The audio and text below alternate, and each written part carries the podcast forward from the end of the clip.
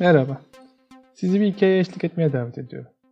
Bu hikayenin başarıyla mı yoksa başarısızlıkla mı sonuçlanacağını hep birlikte göreceğiz. Uzun süredir düşündüğüm ama asla harekete geçemediğim bir düşüncemin ilk adımını atıyorum.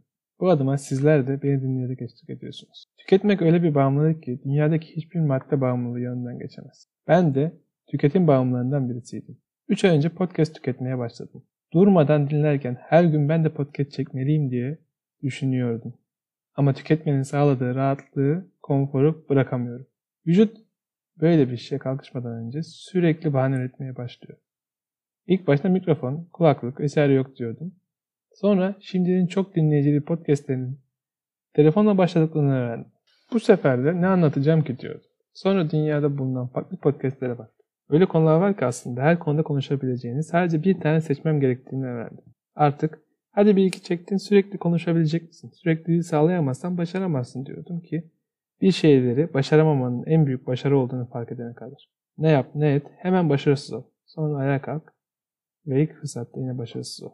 Sonra bu iki adımı tekrarla. Bir gün öyle başarısız oluyorsun ki Ay'a gönderdiğin uzay aracının tekrar kullanılmak üzere yalnız 3 roketinden ikisi inebiliyor. Ben de kendimi yakın zamanda başarısız olmak için atıldığım bir öğrenci topluluğunun süreçlerinden bahsetmek ve oyun tasarımı alanında öğrendiklerimi aktarmak için podcast çekme kararı aldım. Burada kimsenin dinlemediği ücra bir köşede planlarımı, programlarımı ve yaşadıklarımı aktaracağım. Benzer süreçlerden geçecek birisinin dinleyip daha sonra daha hızlı batması için.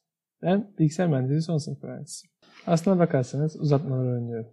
Bana ikinci sınıfta bir topluluk verdiler.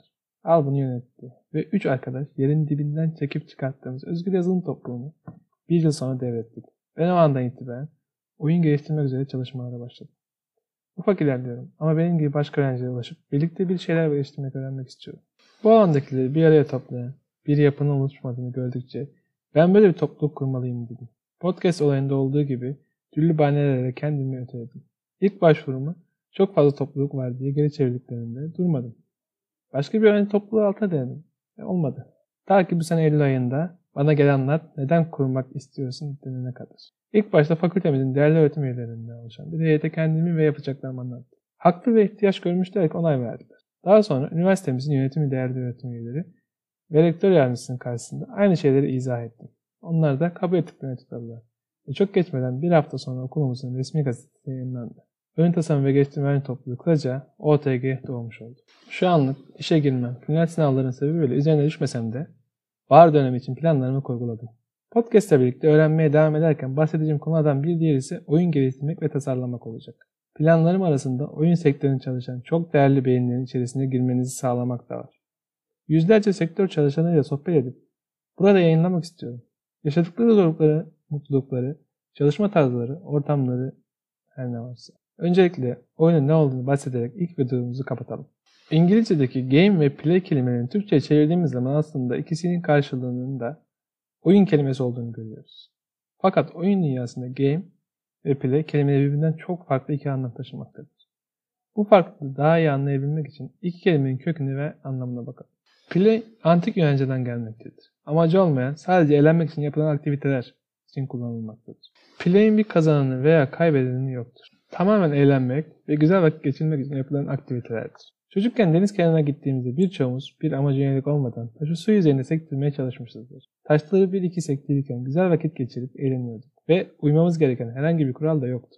Sadece play yapıyorduk. Game kelimesi belirli kurallar çerçevesinde bir amaca ulaşmaya çalışan oyundur. Game'de play'in aksine kazanan ve kaybeden vardır. Game'in her zaman sınırları ve kuralları vardır. Oyuncunun bu sınırları ve kurallara uyarak amaca ulaşması gerekmektedir. Eğer oyuncu game'in kurallarına ve sınırlarına uymuyorsa zaten o game olmaktan çıkar. Futbol oyunu düşünün. Oyun kuralları gereği topa ele dokunmak yasaktır. Futbol oyunun kuralları sana sadece ayaklarını kullanarak topu yönetebileceğini söylüyor. Ve elini kullandığın zaman kural dışı bir hareket yapmış olduğunu belirtiyor. Eğer futbol oyununun kuralları değiştirip elle oynanan bir oyun haline getirirseniz o oyun artık futbol oyunu olmaktan çıkar. Ve tamamen farklı bir oyun haline bürünür. Game'in kuralları değiştirilemez veya kaldırılamaz. Kurallar keskin sınırlarla belirlenmiştir ve kurallara uymayıp kuralların dışına çıkarsan oynadığın oyun game olmaz. Kısacası game ve play'i ayıran en belirgin nokta birinin kurallar çerçevesinin ve amacının olması, diğerinin hiçbir kuralın ve amacının olmamasıdır. Şimdi size kısa bir hikaye anlatarak bugünkü podcastimizin ilk bölümünü bitireyim. Bir kasabadaki baş mucit kasaba halkına harika şeyler vermiş. Mısır öğütme makineleri, kumaş dokuma makineleri ve sayısız alet. Kasaba halkı onu çok sevmiş. Ama yaşlanıyormuş ve sadece bir buluş için daha zamanı kalmış. Böylece son çalışmasının çok özel bir makine olacağına karar vermiş. Bu makine bir şeyleri hareket ettirmek, ısıtmak veya hesaplamak için değilmiş. Mutlak mutluluğu elde etmek için olacakmış. Kasaba halkı anlamamış, ona güvenmişler.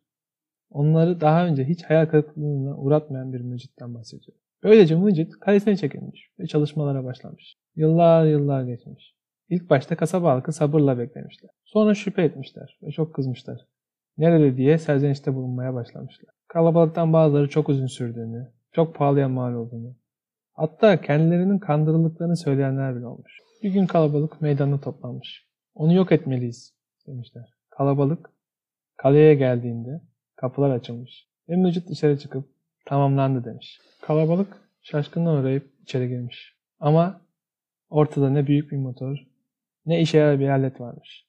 Sadece bir oda dolusu masa kartları, kitapçıklar ve küçük tahta parçalarıyla doluymuş. Makine nerede? diye sormuş kalabalık. Mutluluk makinesi nerede? Mucit işte burada diyerek zarları, kural kitaplarını ve oyun tahtasını işaret ederek oturun ve hadi oynayalım demiş.